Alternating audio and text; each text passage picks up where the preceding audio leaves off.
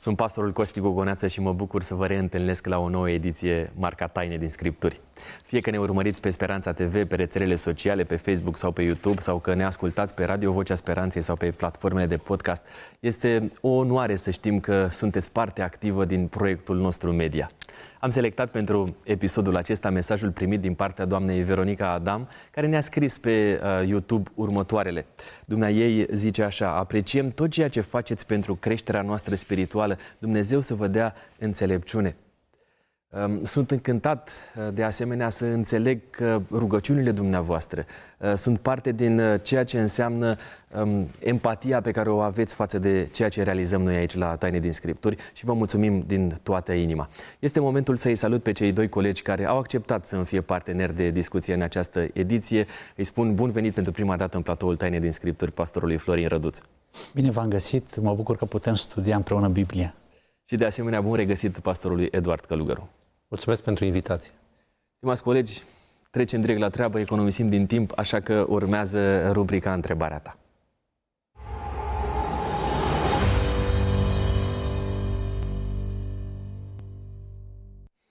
Domnul Florentin Ionașcu ne-a scris pe WhatsApp la 0751 400 300, numărul nostru de WhatsApp sau de SMS pe care vă îndemn să-l folosiți. Următoarea întrebare. Care este rolul Harului și ce aport are legea pentru mântuire?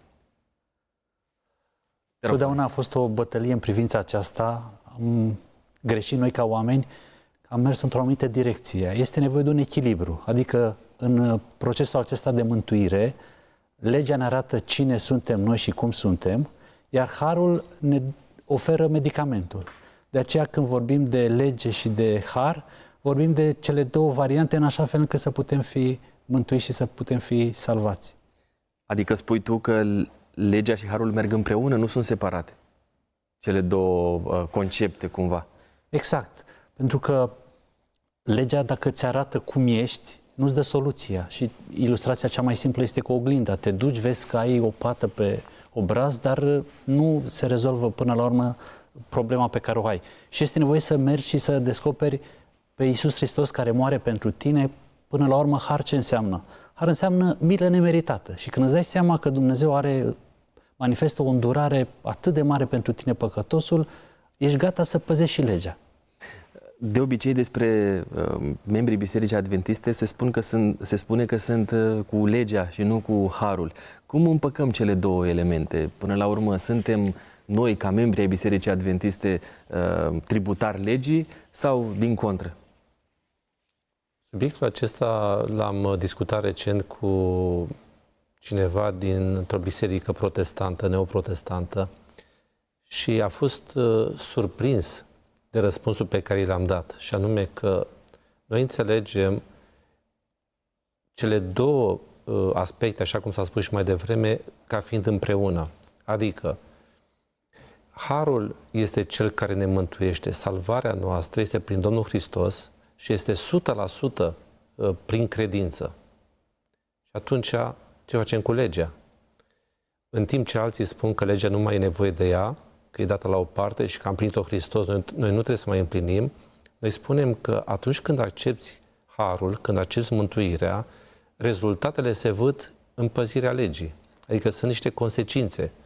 Uh, vorbești diferit, te comporți diferit, ceea ce ai făcut nu mai faci, pentru că pocăința înseamnă o schimbare, o schimbare a gândirii, a ființei, iar această schimbare se face prin Duhul Sfânt.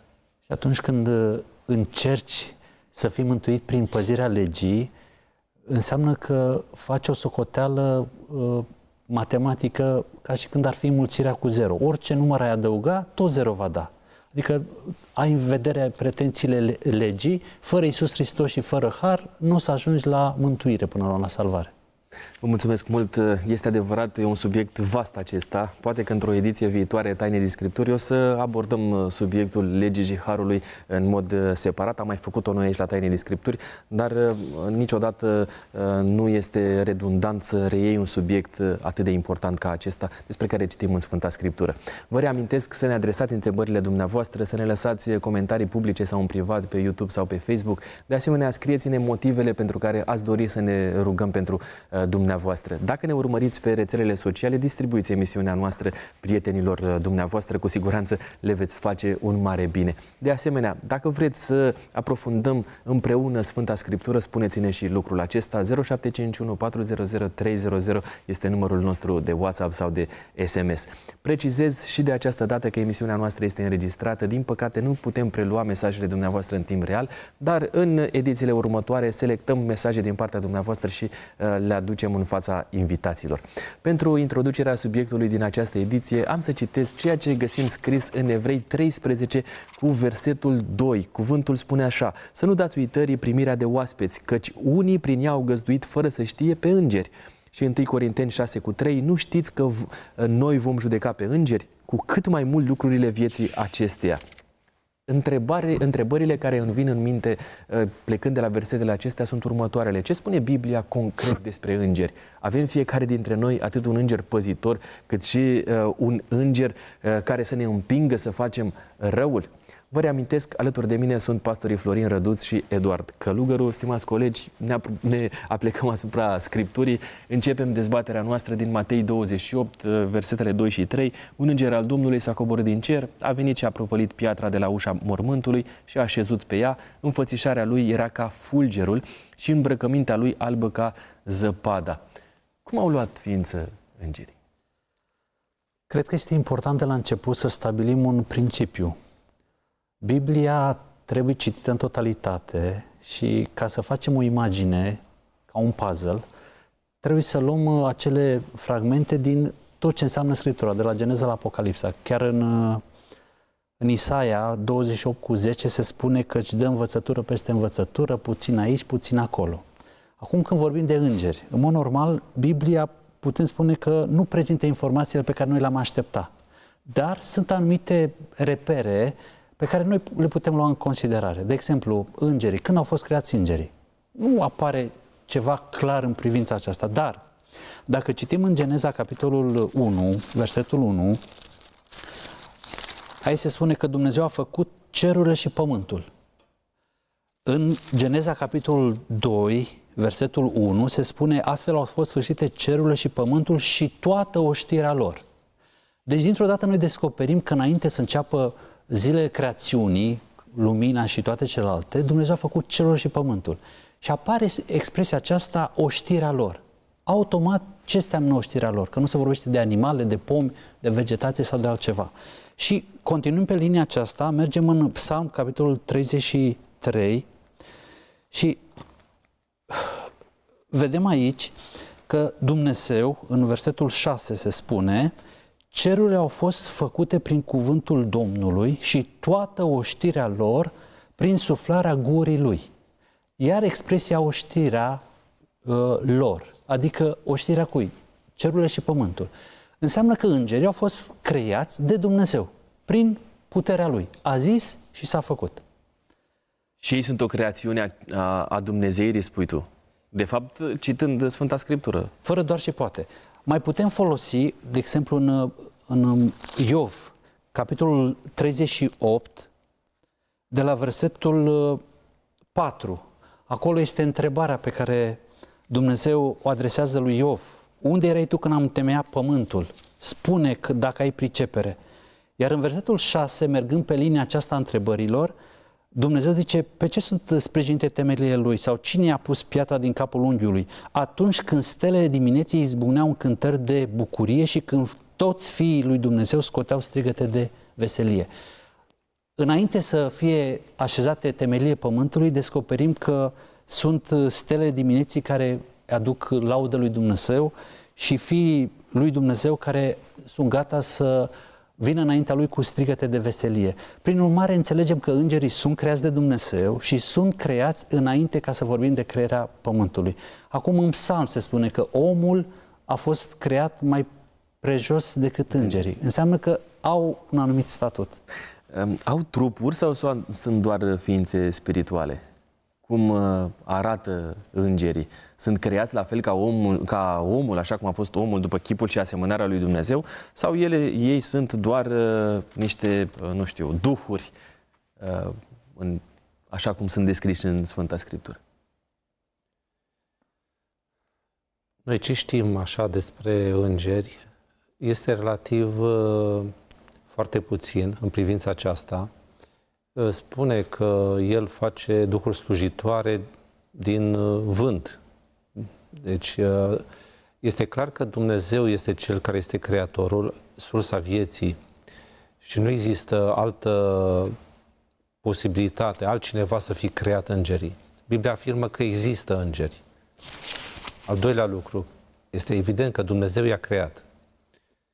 Dar nu ni se dau detalii, decât, așa cum s-a spus, îngerii sunt cumva superiori oamenilor, au, făcut, au fost făcuți într-un fel mai uh, diferit. Uh, ei, uh, revin la întrebare, sunt ființe spirituale sau au trupuri? Avem vreo informație la capitolul ăsta? Acum, dacă ne referim la expresia din Evrei 1 cu 14, nu sunt oare toți duhuri slujitoare? Consider că îngerii sunt ființe spirituale. Ei se adaptează la nivelul omului și de multe ori s-a arătat în așa fel încât uh, să transmită un mesaj sau să vină din partea lui Dumnezeu să ofere protecție. Iar omul numai așa putea să perceapă. Dacă ne gândim, de exemplu, la situația uh, lui Elisei, când cetatea era înconjurată, slujitorul se panicase și el face o rugăciune, deschide ochii să vadă. De ce? Pentru că până la urmă un om obișnuit nu putea să descopere îngerii care erau în preajmă. Acum ce mă surprinde că de-a lungul timpului oamenii au vrut să reprezinte îngerii cât mai frumos așa. De, de exemplu, în perioada renascentistă, îngerii aveau o față de copil, destul de uh, prietenoși așa. Senină, da. Asta însemna în cele din urmă concepția din vremea respectivă. Idealul era bunătatea și cum să reprezinți creatura lui Dumnezeu, îngerul. De asemenea, în uh, perioada bizantină, îngerii erau mult mai maturi, mai adulți ca și înfățișare, uh, erau mai sobri, chiar se consideră că aveau imaginea unui soldat, pentru că trebuia să impună respect, autoritate și nu puteai să vii cu o față de copil. Dar toate aceste imagini din artă ne arată că nu putem veni cu o descriere concretă. Doar că îngerii sunt ființe create de Dumnezeu, strălucesc și în atâtea situații Dumnezeu a hotărât ca ei să apară noaptea. De ce? Ca să se vadă până la urmă lumina aceea uh, pe care ei o emană. La nașterea Domnului Hristos au apărut niște îngeri. Ei aveau uh, trup, înțeleg. De asemenea, tot la nașterea Domnului Isus a apărut un înger uh, despre care știm că are și un nume concret. Uh, și Daniel vorbește despre apariția unui înger cu nume. Uh, până la urmă, ei, cu toate că ar putea fi duhuri uh, și nu neapărat îmbracă un chip, cu toate astea au ceva deosebit, pentru că este recunoscut într-o parte sau într-alta. Și Ioan vorbește în Apocalipsa despre un înger care are un trup, îi dă și un nume. Cu alte cuvinte, l-a recunoscut. Cum stau lucrurile la capitolul ăsta? Uh Din punctul meu de vedere, studiind subiectul acesta, este greu să tragi o concluzie. De ce?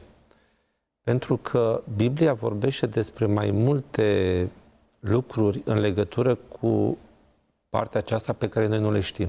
De exemplu, Pavel spune așa, sunt trupuri cerești și sunt trupuri pământești. Ce înseamnă trup ceresc? Nu știm. Dar el spune foarte clar, nu poate carnea și sângele, deci nu poate trupul acesta să moștenească viața veșnică. Deci vom primi trupuri noi. Ce înseamnă trup nou? E greu să intri în aceste uh, explicații. Mai mult, spunem, uh, îngerii sunt duhuri slujitoare. Da? Este afirmație biblică. Ce înseamnă lucrul ăsta? Este Dumnezeu Duh? Da. Dar haideți să luăm o scenă din Vechiul Testament. Avram stă în zăduful zilei și vin trei mesageri. Nici măcar nu-și dă seama că nu sunt oameni. Atât de reali erau. Păi erau doar duhuri sau erau oameni? Pentru că îi pune la masă, pe un duh mănâncă? Sau s-au prefăcut că mănâncă? Pentru că Domnul Hristos spune, iată-ți să mănânc. Păi poate un duh să mănânce? De asta zic, adică intrăm în niște lucruri care nu sunt foarte necesare și nu cred că sunt lămurite de Biblie, din punctul meu de vedere. Ce știm? Sunt realități, îngerii sunt ființe reale, sunt superioare nouă, mai ales nu vorbesc ca și creație, asta cu atât mai mult, dar prin faptul că noi am decăzut prin păcat, deci cu atât mai mult sunt diferiți de noi, ei pot să fie în jurul nostru, fără ca noi să simțim, să vedem prezența lor, da?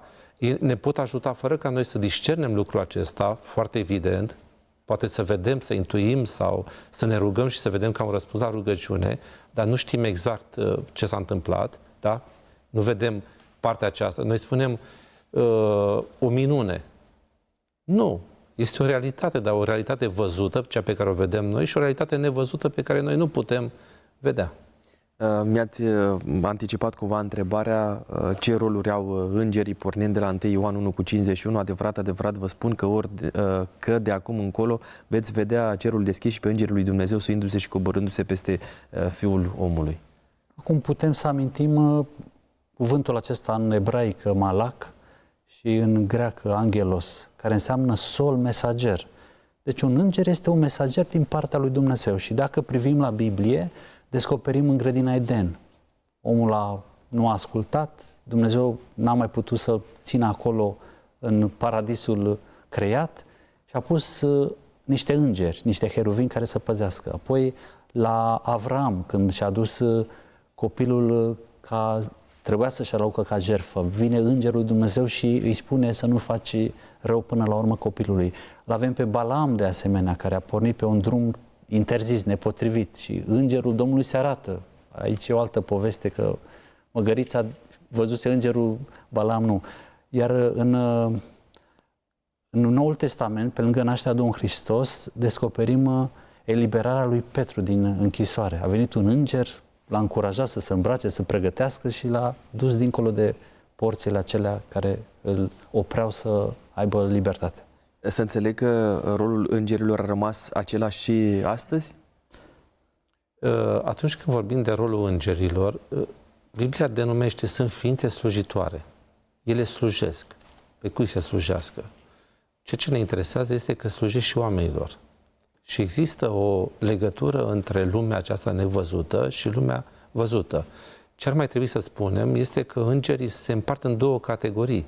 Sunt îngerii care au rămas loiali lui Dumnezeu și au un conducător, pe Mihail, pe Domnul Hristos și Îngerul Gabriel, pe care știm din Biblie, și știm că există a doua categorie, îngerii cei răi sau cei căzuți, care au și un conducător. Pe... Și au și ei alte roluri, nu? Da, fostul Lucifer, satana, diavolul. Deci sunt două categorii. E, acum, când avem de-a face cu lumea aceasta nevăzută, trebuie să știm că există o parte care reprezintă binele și una care reprezintă răul. Câți îngeri buni sunt într-un loc și câți de ceilalți răi, noi nu știm lucrul acesta. A treia parte din îngeri. Cert este că pentru doi oameni, deci doi oameni, era vorba de Irie cu uh,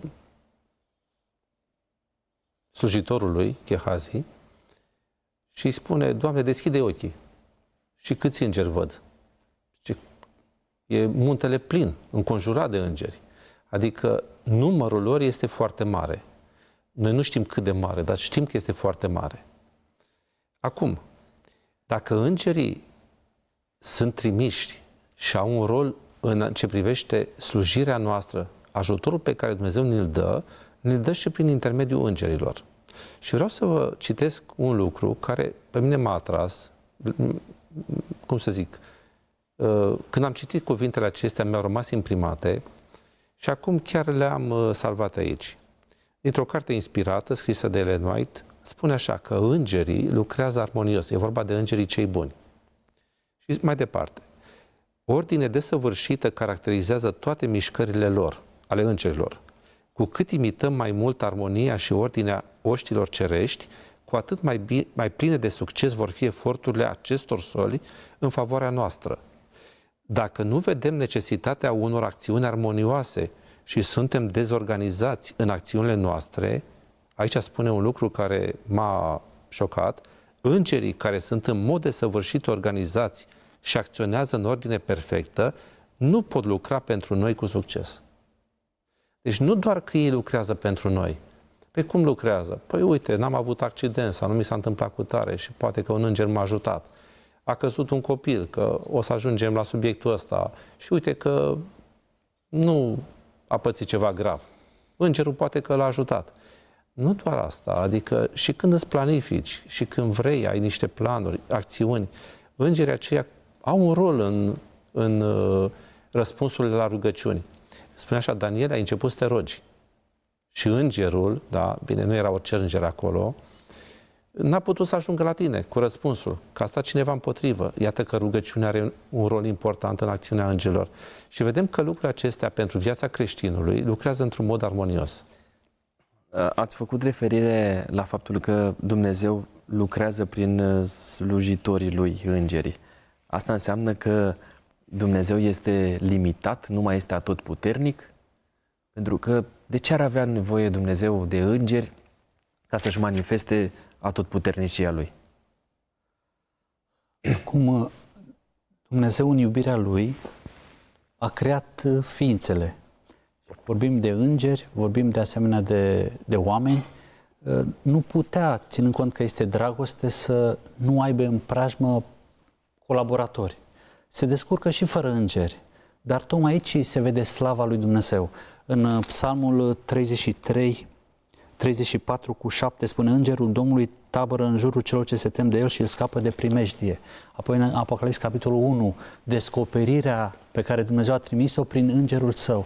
Adică în procesul acesta de recuperare al omului și până la urmă în planul de mântuire, Dumnezeu se folosește de niște ființe pentru binele omului. S-ar descurca și fără, dar înțelege că are nevoie până la urmă de acest intermediar pentru ca omul să descopere încă o dată iubirea lui și investiția enormă pe care o face pentru ființele umane. Evrei 1 cu 13 și 14 și căruia din îngeri a zis el vreodată și la dreapta mea până voi pune pe vrăjmașii tăi așternut al picioarelor tale. Nu sunt oare toți Duhul slujitoare trimise să îndeplinească o slujbă pentru cei ce vor moșteni mântuirea? Ați făcut referire la versetul ăsta. Uh, au îngerii liber arbitru? Categoric, da. Adică orice ființă rațională creată de Dumnezeu, noi știm două categorii, omul și îngerii, au această libertate, adică agent moral liber. Chiar și acum? Să aleagă. Eu cred că pentru veșnicie, întotdeauna și oamenii mântuiți, adică cei mântuiți, vor avea liberul arbitru. Pentru că Dumnezeu rămâne același, nu se schimbă, adică nu-ți dă un drept ca să ți-l retragă. Mai mult, uh, dacă Dumnezeu ne-a dat acest drept și îngerilor, l-a dat și omului la început și au ales altceva și a existat toată această istorie a păcatului și a răscumpărării, uh, Dumnezeu este același dragoste, El a arătat cine este de ce n-ar mai da în continuare? Adică da, riscul mi se pare mai mare că a fost la început, nu acum. Te rog. Și până la urmă, liberul arbitru este un principiu fundamental al guvernării lui Dumnezeu. Chiar am găsit scris într-o carte următoarele, puterea de alegere este în strânsă legătură cu capacitatea de a iubi. Dacă iei libertatea de a alege, distrugi capacitatea de a iubi, căci nimeni nu poate fi forțat sau constrâns să iubească. Iubirea este o manifestare a liberului arbitru. Iar iubirea este veșnică. Exact. 0751 400 300 este numărul nostru de WhatsApp. Folosiți-l, scrieți-ne opinia dumneavoastră față de discuția pe care o avem noi aici. Vorbim despre îngeri și dacă nu cumva avem uh, și noi uh, parte de îngeri păzitori. O să ajungem să discutăm concret despre uh, ideea asta. Uh, 0751 400 300 este numărul nostru. Folosiți-l, trimiteți-ne și uh, SMS-uri, le primim cu mare drag. Matei 18 cu 10, feriți-vă să nu defă- defăimați nici măcar pe unul din acești micuți căci vă spun că îngerii lor în ceruri vă văd pururea fața Tatălui meu care este în ceruri. Așadar, avem uh, fiecare dintre noi câte un înger dedicat, îl primim la naștere și ne părăsește și merge spre altcineva când uh, murim?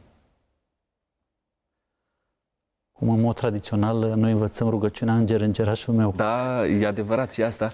Dar uh, o să dacă... discutăm și despre lucrul ăsta, ce impact au rugăciunile pe care le adresăm îngerilor. Da, dacă ar trebui să studiem Biblia, noi putem găsi această aluzie în Matei, capitolul 18, ce s-a amintit, că până la urmă îngerilor în ceruri ai copilașilor vor reacționa și vor duce vești nepotrivite. Nu avem atât de multe dovezi. Pericolul să intrăm pe zona aceasta a speculațiilor, dar este clar că Dumnezeu trimite îngerii buni să ne ajute. Investește armata aceasta, o garda lui de onoare, în așa fel încât să putem ieși biritori în lupta aceasta între Adică e bine și posibil rău. să avem mai mulți decât unul singur? Acum știți cum e, putem vorbi. Eu zic că în funcție de situație. E clar că Dumnezeu face tot ce poate în așa fel încât să-L alegem pe El, să alegem binele. În tradiția uh, orală e, e ideea asta că îngerii pleacă cu un raport în fiecare seară despre ceea ce s-a întâmplat în ziua respectivă. Ba mai mult decât atât, la judecata finală se vorbește despre faptul că se vor deschide niște cărți care, despre care unii dintre noi am ști că au fost scrise de către îngerii noștri și cărțile respective sunt deschise și Dumnezeu le citește și vede acolo informații despre noi. Nu, perspectiva aceasta ne responsabilizează și spui, astăzi trebuie să fiu cu minte că pleacă îngerul cu vești nepotrivite. Dar, repet, în Biblie nu putem găsi a- aceste detalii, dar sunt sigur că există o colaborare, pentru că în Biblie spune îngerii coboară, urcă pe o scară, până la urmă sunt uh, mesagerii lui Dumnezeu. Așa mergem pe tradiție, uh, se consideră la un moment dat că îngerii sunt călugării care au murit și sunt în cer ca să acopere o parte din îngerii care au ales pe, pe satana. Uh, Da, ceea ce ne duce într-o zonă foarte gri, spui tu.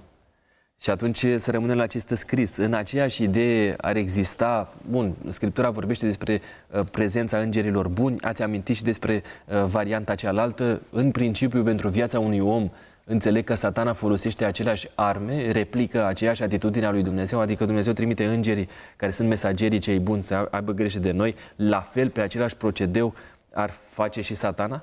Avem vreo informație de genul acesta sau satana um, uh, de fapt se folosește de sine pentru a ajunge la cât mai mulți? Pentru că citim în Vechiul Testament despre faptul că el a luat o treime dintre îngeri, corect? Adică mult mai puțini. Și atunci el cum face față? Că ia uitați-vă, dacă ne uităm în jurul nostru, trebuie să fim realiști. Sunt parcă mult mai mulți oameni care fac răul decât fac binele și atunci forța lor parcă este mai puternică decât a îngerilor lui Dumnezeu, care sunt mult mai mulți. Cum e?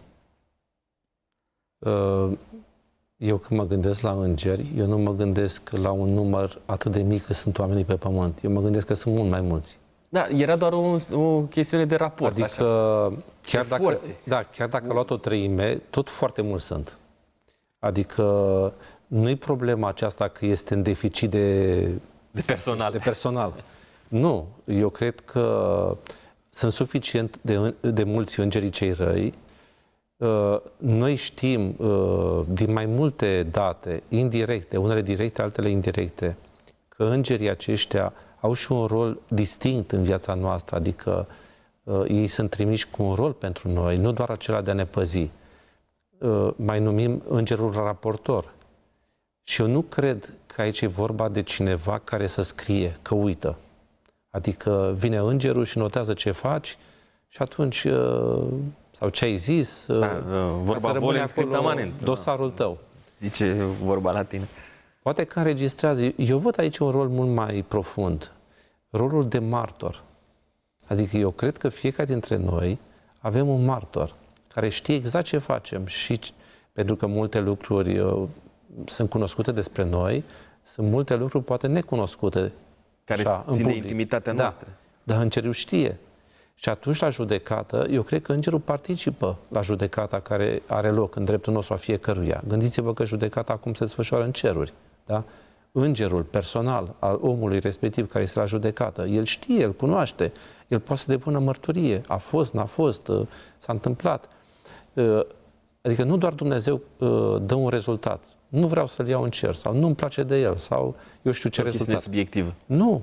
Uh, Judecata este și cu privire la Dumnezeu, cât de corect este, cât de deschis este, cât de bun este. Și poate să arate acolo care au fost ocaziile pentru mântuirea lui. Uite, l-am adus în legătura aceasta, uite, i-am creat situația aceasta, uite, i-am oferit uh, treaba aceasta. A respins și acum și atunci. Și îngerul nu va spune asta cu bucurie, ci va zice cu tristețe, poate, sau cu bucurie în partea cealaltă, când un suflet a făcut niște alegeri bune în viața lui. Deci eu văd uh, să zic așa, rolul principal al îngerului legat de solia Bibliei, care este mântuirea, uh, lucrarea aceasta pe care Dumnezeu o desfășoară pentru noi, planul de mântuire. În Isaia 6 cu 2 citim așa, serafimii stădeau deasupra lui și fiecare avea șase aripi. Cu două își acopereau fața, cu două își acopereau picioarele și cu două zburau. Tu ai făcut referire, Florin, la un moment dat despre cei care stăteau, îngerii care au fost puși la grădina Eden, pe care i-ai numit Heruvim. a fi heruvim. Da, aici avem serafimi. Care este opinia Bibliei legată de ierarhia îngerilor? Acum și la domeniul acesta trebuie să recunoaștem că nu avem informațiile pe care noi ni le-am dorit să le găsim. Biblia vorbește de înger, un înger al Domnului a venit și a transmis un mesaj, vorbește de heruvim, că au fost puși la grădina Eden, de acești serafim care aveau trei perechi de, de aripi și mai vorbește și de o persoană mai specială, Arhanghelul Mihail. Mihail, da, o să Acum, vorbim și despre asta, că mi-ar plăcea să identificăm identitatea lui, de fapt. Cred că este decriptăm. bine să înțelegem că fiecare categorie are ceva de făcut și trebuie să ne gândim la responsabilitatea pe care o împlinesc ei în raport cu Dumnezeu, în raport cu noi oamenii. Nu putem spune Heruvimul e pe un nivel mai jos decât uh, Serafimul sau E o chestiune de rol, nu de uh, ierarhie. Exact, nu de ierarhie, ci de, ci de rol. Fiecare puțin... știe ce are de făcut. Da, da, da. Dar, dar dacă ne uităm la Lucifer, la care s-a făcut referire mai departe, despre el se spunea că a fost uh, conducătorul uh, îngerilor, corect? Și atunci vorbim cumva despre o chestiune de genul ăsta, rol pe care l-ar fi luat uh, îngerul Gabriel. Gabriel. Uh, uh, noi gândim că în cer uh, lucrurile sunt cumva diferite în privința aceasta. Dar vedem că există o organizare în cer. Adică și Domnul Hristos când vorbește, vorbește de organizare, legiuni. Credeți că n-aș putea să rog pe tatăl meu să-mi trimită o, ar fi trimis o legiune de îngeri. Uh, e un conducător, care era Lucifer, era un conducător, avea un rol, uh, un rol pe care îl vedem distinct. Dar era și recunoscut de către ceilalți. Era recunoscut. Adică el în momentul în care a zis, băi, hai cu mine, păi a avut influență asupra Și avea niște daruri speciale. Da, descrise de scriptură, da. Dar asta vedem și în parabolele cu talanții. Adică ai avut uh, cinci talanți, ai pus la schimbător, vei avea cât? Zece. Ai avut doi, ai patru. Deci nu e egalitate. Dumnezeu nu ne-a creat egal, nici îngerii nu sunt la fel. Sunt cu daruri diferite. Așa cred că lumea aceasta pe care Dumnezeu a creat-o este diferită. Și uh, îmi place foarte mult uh, faptul că fiecare are o identitate unică. Unicitatea fiecarei persoane. Cred că la fel este și la îngeri. Sunt unici. De aceea sunt și numele lor. Pentru că dacă ar fi fost așa, să zic eu, făcuți în serie, da, adică Dumnezeu nu face așa, nu, nu creează așa. Fiecare dintre ei au liberul arbitru, au uh, identitate proprie, probabil că și arată într-un fel diferit atunci când îmbracă un anumit chip, pentru că și despre Dumnezeu se spune că este Duh în fond, doar că în anumite circunstanțe cineva l-a văzut de la spate, un îmbătrânit de zile, mai vorbim, în, mai găsim în Vechiul Testament, probabil că pe aceleași uh, considerente uh, se aplică și aceleași considerente se aplică și îngerilor. 0751 400 300 numărul nostru de WhatsApp, folosiți-l și spuneți-ne opinia dumneavoastră sau adresați-ne întrebările care vă frământă față de subiectul uh, de, pe care noi îl abordăm. Um, Iuda 1 cu 9 ne scrie despre Arhanghelul Mihail. Când se împotrivea diavolului și se certa cu el pentru trupul lui Moise, n-a îndrăznit să rostească împotriva lui o judecată de ocară, ci doar a zis, Domnul să te mustre. Citim despre voievodul Mihail și în Daniel am făcut referire la asta și în Apocalipsa. Care este identitatea uh, Arhanghelului, voievodului Mihail? Cred că ar trebui să avem în atenție, de exemplu, Micael, ce înseamnă. În primul rând, cine este ca Dumnezeu. Ăsta este mesajul și știm că în vremea respectivă un nume, până la urmă, arăta un statut, arăta o misiune. Deci cine este ca Dumnezeu? Aceasta ar fi semnificația numelui. Acum, dacă ne referim la uh, voievod, este un cuvânt de origine slavă care înseamnă conducător de oști. Adică din start îți dai seama că are o responsabilitate. Uh, în 1 Tesaloniceni, adică prima carte pe care Pavel o scrie către tesaloniceni, noi descoperim un text care ne arată să înțelegem până la urmă despre cine ar putea să fie vorba. Deci în 1 Tesaloniceni, capitolul 4, versetul 16, căci însuși Domnul, deci e clar, prezența lui Dumnezeu, cu un strigăt, cu glasul unui arhanghel și cu trâmbița lui Dumnezeu se va coborâ din cer și întâi vor învia cei morți în Hristos. Deci dacă ne uităm și în Daniel, dacă ne uităm de asemenea și în Apocalipsa, capitolul 12, deci a fost un război, Mihail cu îngerii lui. Înseamnă că cineva responsabil cu bunătatea, cu uh, iubirea, uh, are în față adversarii. Lucifer, satana, cu cei care au ales să treacă de partea lui. Și cine poate să fie ca Dumnezeu? Decât Isus Hristos, adică a doua persoană a Dumnezeirii. Unul dintre cei trei. Unul dintre cei trei. Și este important să citim și în Daniel și în Apocalipsa, apoi și în Iuda, unde se amintește că a fost o bătălie pentru trupul lui, lui Moise. Domnul Hristos și-a asumat rolul acesta ca să fie jertfă, să fie conducător și până la urmă planeta noastră să fie salvată. Uh, un alt text este în Daniel, capitolul 12, versetul 1, în care, legat de Mihail, spune așa, în vremea aceea se va scula marele voivod Mihail, e vorba de vremea sfârșitului, cea, vreme care încă este înaintea noastră, da? Și aici este dată o caracteristică, un rol. Deci marele voivod Mihail, ocrotitorul copiilor poporului tău. Adică ocrotitorul este articulat, este hotărât. Singurul ocrotitor, nu sunt mai mulți. Bine, îngerii au un rol de implicare și de ocrotire, într-un fel. Dar el este distinct, Mihail. Nu este unul dintre ei. Este ceva separat. Este, este conducătorul, unicul. este unicul, da. Uh, prin urmare, identitatea uh, Arhanghelului Mihail, voievodului Mihail, este uh, a Mântuitorului Iisus Hristos. Daniel 9 cu 21, pe când vorbeam eu încă în rugăciunea mea, a venit repede în zbor iute omul Gavril, pe care îl văzuse mai înainte într-o vedenie și m-a atins în clipa când se aducea jertfa de seară. Merg și spre Luca 1, 26 și 27, în luna a șasea, îngerul Gavril a fost trimis de Dumnezeu într-o cetate din Galileea, numită Nazaret, la o fecioară logodită cu un bărbat numit Iosif din casa lui David. Numele fecioarei era Maria. Există posibilitatea ca un om să fie transformat în înger? Dacă ar trebui să dăm un răspuns clar, simplu, nu. În Sfânta Scriptură nu există această etapă, să consideri la un moment dat că ai fost bun și Dumnezeu te-a trecut la statut de, de înger. Biblia vorbește de altceva, până la urmă de oameni schimbați, transformați, ca să ne asemănăm cu Domnul Hristos, să putem să ne formăm un caracter și când cineva privește la mine, la tine și la alții, să poată să spună ă, e ceva din Dumnezeu în tine. Dar ă, de-a lungul timpului în istorie s-a descoperit că omul a născocit fel, fel și fel de variante, dacă ne gândim la purgatoriu și alte metode, în așa fel încât să fie un proces așa de trecere până ca să ai parte de ceea ce Dumnezeu a promis. Știți că afirmația asta, deși vine dintr-un mediu creștin tradițional, are totuși uh, un punct, adică un călig în Biblie. Pentru că este o discuție pe care Domnul Hristos o are cu uh, ucenicii. Era, o, era un subiect acolo adus o femeie avusese șapte bărbați și întrebarea era a, a cui va fi în cer? Și Domnul Hristos le răspunde, vă rătăciți. Noi, voi nu înțelegeți nici Scriptura, nici puterea lui Dumnezeu. Și acolo face o afirmație după aceea și spune, nu știți că noi, adică vom fi, fi ca îngerii. Ca îngerii.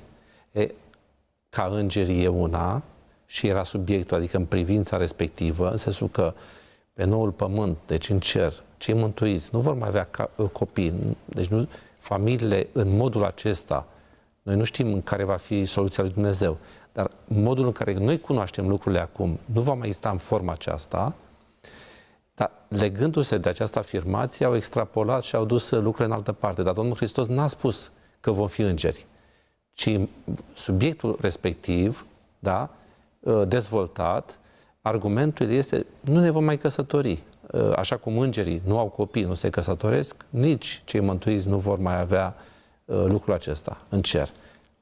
Uh, mai există, cred că, un argument foarte concret, și anume acelora care au fost cumva ridicați la ceruri încă de când au fost pe pământ. Și avem exemplul lui Ilie, avem exemple uh, diferite, care nu s-au transformat în îngeri, ci atunci când au venit să se întâlnească cu Mântuitorul Iisus Hristos, ei au avut chipurile lor și lucrurile au fost foarte, foarte clare. Acum trebuie să ne gândim că omul uh, are un statut aparte și va trebui să rămână la stadiul acesta pentru ca să poată să-l laude pe Dumnezeu. E un mai vechi așa. nici îngerii nu pot să înțeleagă harul așa cum înțelegem noi. Vorbim de îngerii care au ales să fie de Dumnezeu. De ce? Pentru că descoperi un Dumnezeu care te iubește, un Dumnezeu care te iartă, care ți-a întins mâna și în Împărăția lui Dumnezeu vei rămâne la acest statut de creatură, dar statutul e clar, om. Nu altceva. De Dumnezeu, nu altceva. Bun, atunci, ideea este cu biblică următoarea faptului că acei copii care mor nevinovați, nu știu, la câteva luni, la câteva zile, um, devin îngeri? Asta poate fi adevărată? Dacă un om mare trecut prin viață și care a mai și păcătuit, a făcut o grămadă de lucruri la viața lui, nu am putea să credem lucrul ăsta. Niște copii nevinovați care mor, ajung în cer sub statutul ăsta de îngeri? Dacă ne raportăm la Biblie, nu găsim așa ceva. Romanii, de exemplu, considerau că atunci când împăratul murea, împăratul lor, uh, devenea zeu. Și sunt mulți care au făcut aceste afirmații, o, o să mor, dar mă transform în, în zeu. Biblia nu vorbește de așa ceva. Cred că este o perspectivă care, într-un fel, ne aduce nouă alinare. Un copil nevinovat, așa cum spunem, nu mai este în viață și zici, e pe trei îngeri. Dar în Sfânta Scriptură nu avem o alt, astfel de perspectivă. E clar că Dumnezeu uh, va face socotele în așa fel încât să nu, aibă, să nu piardă dreptul la mântuire copilașul acela, dar să considerăm că acești copilași sunt în cer, nu se potrivește cu Cartea Sfântă. Rugăciunile înălțate îngerilor au un fundament biblic. Înger, îngerașul meu a făcut referire și Florin la uh, rugăciunea asta. Este o rugăciune pe care mulți copii o învață de la părinții lor de uh, mici. Uh, cum stau lucrurile la capitolul ăsta? Modelul pe care noi îl avem în Sfânta Scriptură este rugăciunea către Dumnezeu Tatăl, Tatăl nostru care ești în ceruri. Adică uh, aceasta, acesta este modelul, iar la sfârșit spune numele Domnului Hristos. Adică rugați-vă în numele meu, a spune Domnul Hristos. Toți ce veți cere în numele meu. Și noi așa facem, ne rugăm Tatălui cu meritele sau în numele Domnului Hristos. Este avocatul sau este cel care ne reprezintă. Am întâlnit uh, și am fost surprins că încă mai întâlnesc persoane, chiar din zone diferite, care se roagă. Uh, n-am, n-am înțeles cui se roagă, dar încheie așa. Te-am rugat în numele Tatălui, al Fiului și al Duhului Sfânt. Pe cui te-ai rugat? Deci dacă eu mă rog în numele celor trei, înseamnă că te-ai rugat cui? Îngerului nu se poate, că e mai mic. Satanei? Adică cui te rogi tu dacă aduci trei argumente în favoarea rugăciunii tale, adică nu de ajuns una, Domnul Hristos, trebuie să aduci trei, uh, vedeți, rolurile sunt foarte diferite și foarte exacte. Domnul Hristos le-a clarificat. Ne rugăm lui Dumnezeu, Tatăl, care este Tatăl al nostru, Creator, în numele Domnului Hristos, Cel care este Mântuitorul nostru, Salvatorul nostru. Nu mă rog în numele unui Sfânt, nu mă rog în numele meritelor mele personale, nu mă rog nici măcar îngerilor, eu mă rog lui Dumnezeu în numele Domnului Hristos. Și cred că este important să amintim ceea ce spune Pavel în 1 Timotei 2 cu 5, că este un singur mijlocitor între Dumnezeu și oameni, omul Iisus Hristos. Noi avem aici la Taine din Scriptură o rubrică, se numește Rugă pentru tine. Ne rugăm pentru toți aceia care ne solicită uh, acest fapt. Așadar, uh, vă invit să urmărim uh, um, genericul.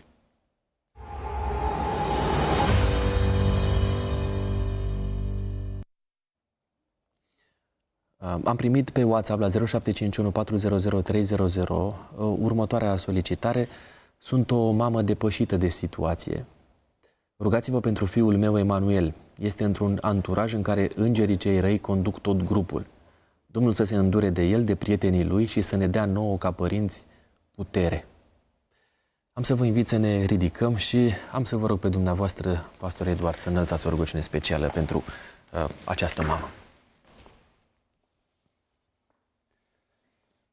Tatăl nostru care ești în ceruri, venim înaintea ta să ne rugăm pentru Emanuel. Tu cunoști anturajul în care se află, tu cunoști influențele pe care le are, tu cunoști nevoile sufletești și te rugăm ca prin îngerii tăi cei buni și mai ales prin Duhul tău ce sfânt să-l ajuți să ia deciziile cele bune și să se rupe de acest uh, anturaj în care este. Amin. Ajută-l să caute lucrurile care pot să-i dea pacea, care pot să-i dea siguranța și care îl pot apropia de tine.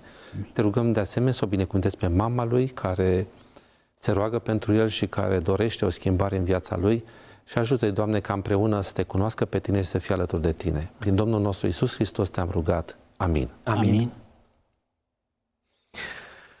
Ne putem așeza? Mai am o ultimă întrebare, suntem pe final de uh, ediție, aștept un răspuns scurt. Apocalipsa 5 cu 11 spune așa, m-am uitat și în prejurul scaunului de domnie, în jurul făpturilor vii și în jurul bătrânilor, am auzit uh, glasul multor îngeri, numărul lor era de uh, 10.000 de ori 10.000 Uh, de mii uh, și mii de mii și 1 Corinteni 11 cu 14 și nu este de mirare căci chiar satana se preface în înger de, uh, într-un înger de, de lumină. Vorbim despre timpul de final înainte de venirea Domnului Hristos. Spuneți-mi ce rol joacă îngerii în perioada de dinaintea glorioasei reveniri a Domnului? Dacă citim Apocalipsa, descoperim chiar la jumătatea cărții, în Apocalipsa, capitolul 14, cei trei îngeri care vin cu un mesaj către pământeni ei se implică și fac tot ce pot în așa fel încât oamenii să fie conștienți că au cele două variante, binele și răul, și încearcă să ajute ființele create să aleagă binele și să le aleagă pe Dumnezeu. Îi văd ca acei mesageri și stresați și supărați și bucuroși în funcție de atitudinile noastre și de comportamentul pe care îl avem. Dar celălalt verset ne arată că nici satana nu stă nepăsător și face tot posibilul în așa fel încât să fie oameni care să, să le aleagă pe el. Acum s-a amintit la un moment dat de ce sunt atâția care nu ascultă Dumnezeu. Pentru că Dumnezeu ne-a creat cu liber arbitru. Și Până Va fi urmă... până la final, nu-i așa? Da. Uh, mergem spre uh, rubricile de final. Prima dintre ele, răspunsuri fulger.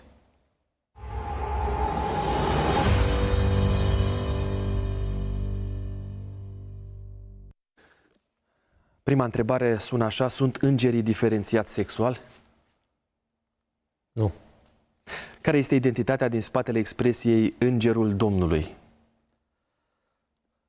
Aici va trebui să amintim câteva aspecte. În primul rând, faptul că este articulat Îngerul Domnului ne duce cu gândul că este un personaj clar, concret și în atâtea pasaje din Biblie există termeni care pot fi interschimbabili de exemplu, îngerul Domnului cu Domnului.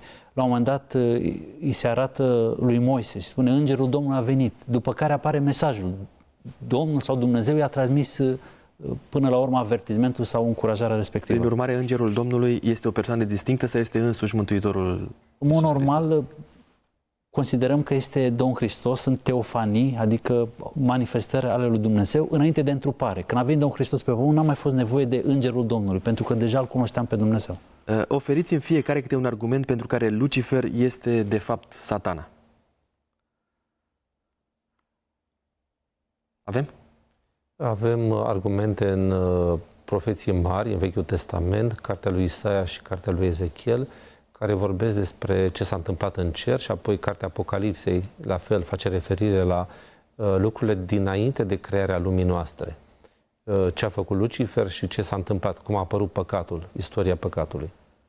Apare expresia aceea, acum ai căzut din cer luceafă strălucitor în Vechiul Testament. Iar în Apocalipsa 12 se vorbește că satana cu îngerul a fost aruncat pe pământ. Deci Corelându-le pe cele două, tragem da. concluzia asta. Um, ispita este o formă de interacțiune cu îngerii cei răi? Ispita, da, pentru că Dumnezeu nu ispitește, asta spune Biblia foarte clar. Deci ispita întotdeauna vine de la cel rău. Cu mai iau, de a păcătui. Asta e scopul. Mai au șansa îngerii răi să se pocăiască? Odată ce au fost uh, izgoniți din Împărăția lui Dumnezeu, au avut toate argumentele în așa fel încât să aleagă să fie de partea binelui. Mulțumesc frumos, mergem și spre rubrica Exercițiul de sinceritate.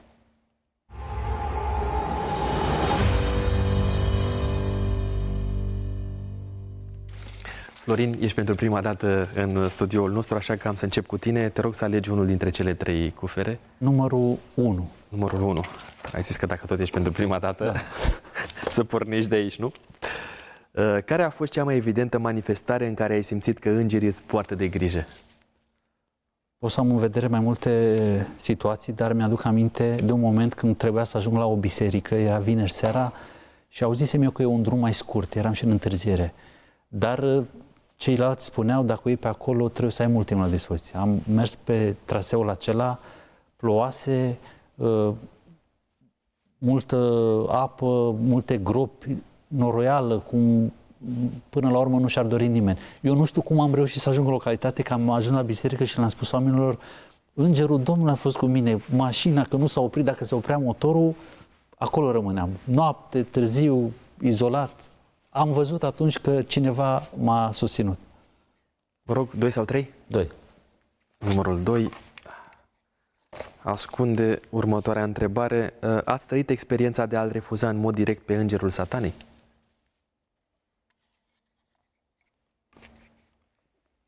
Mă gândesc la acele gânduri sau acele ocazii când uh, alegerea s-a făcut clar, foarte evident, între bine și rău. Și a trebuit să aleg uh, binele.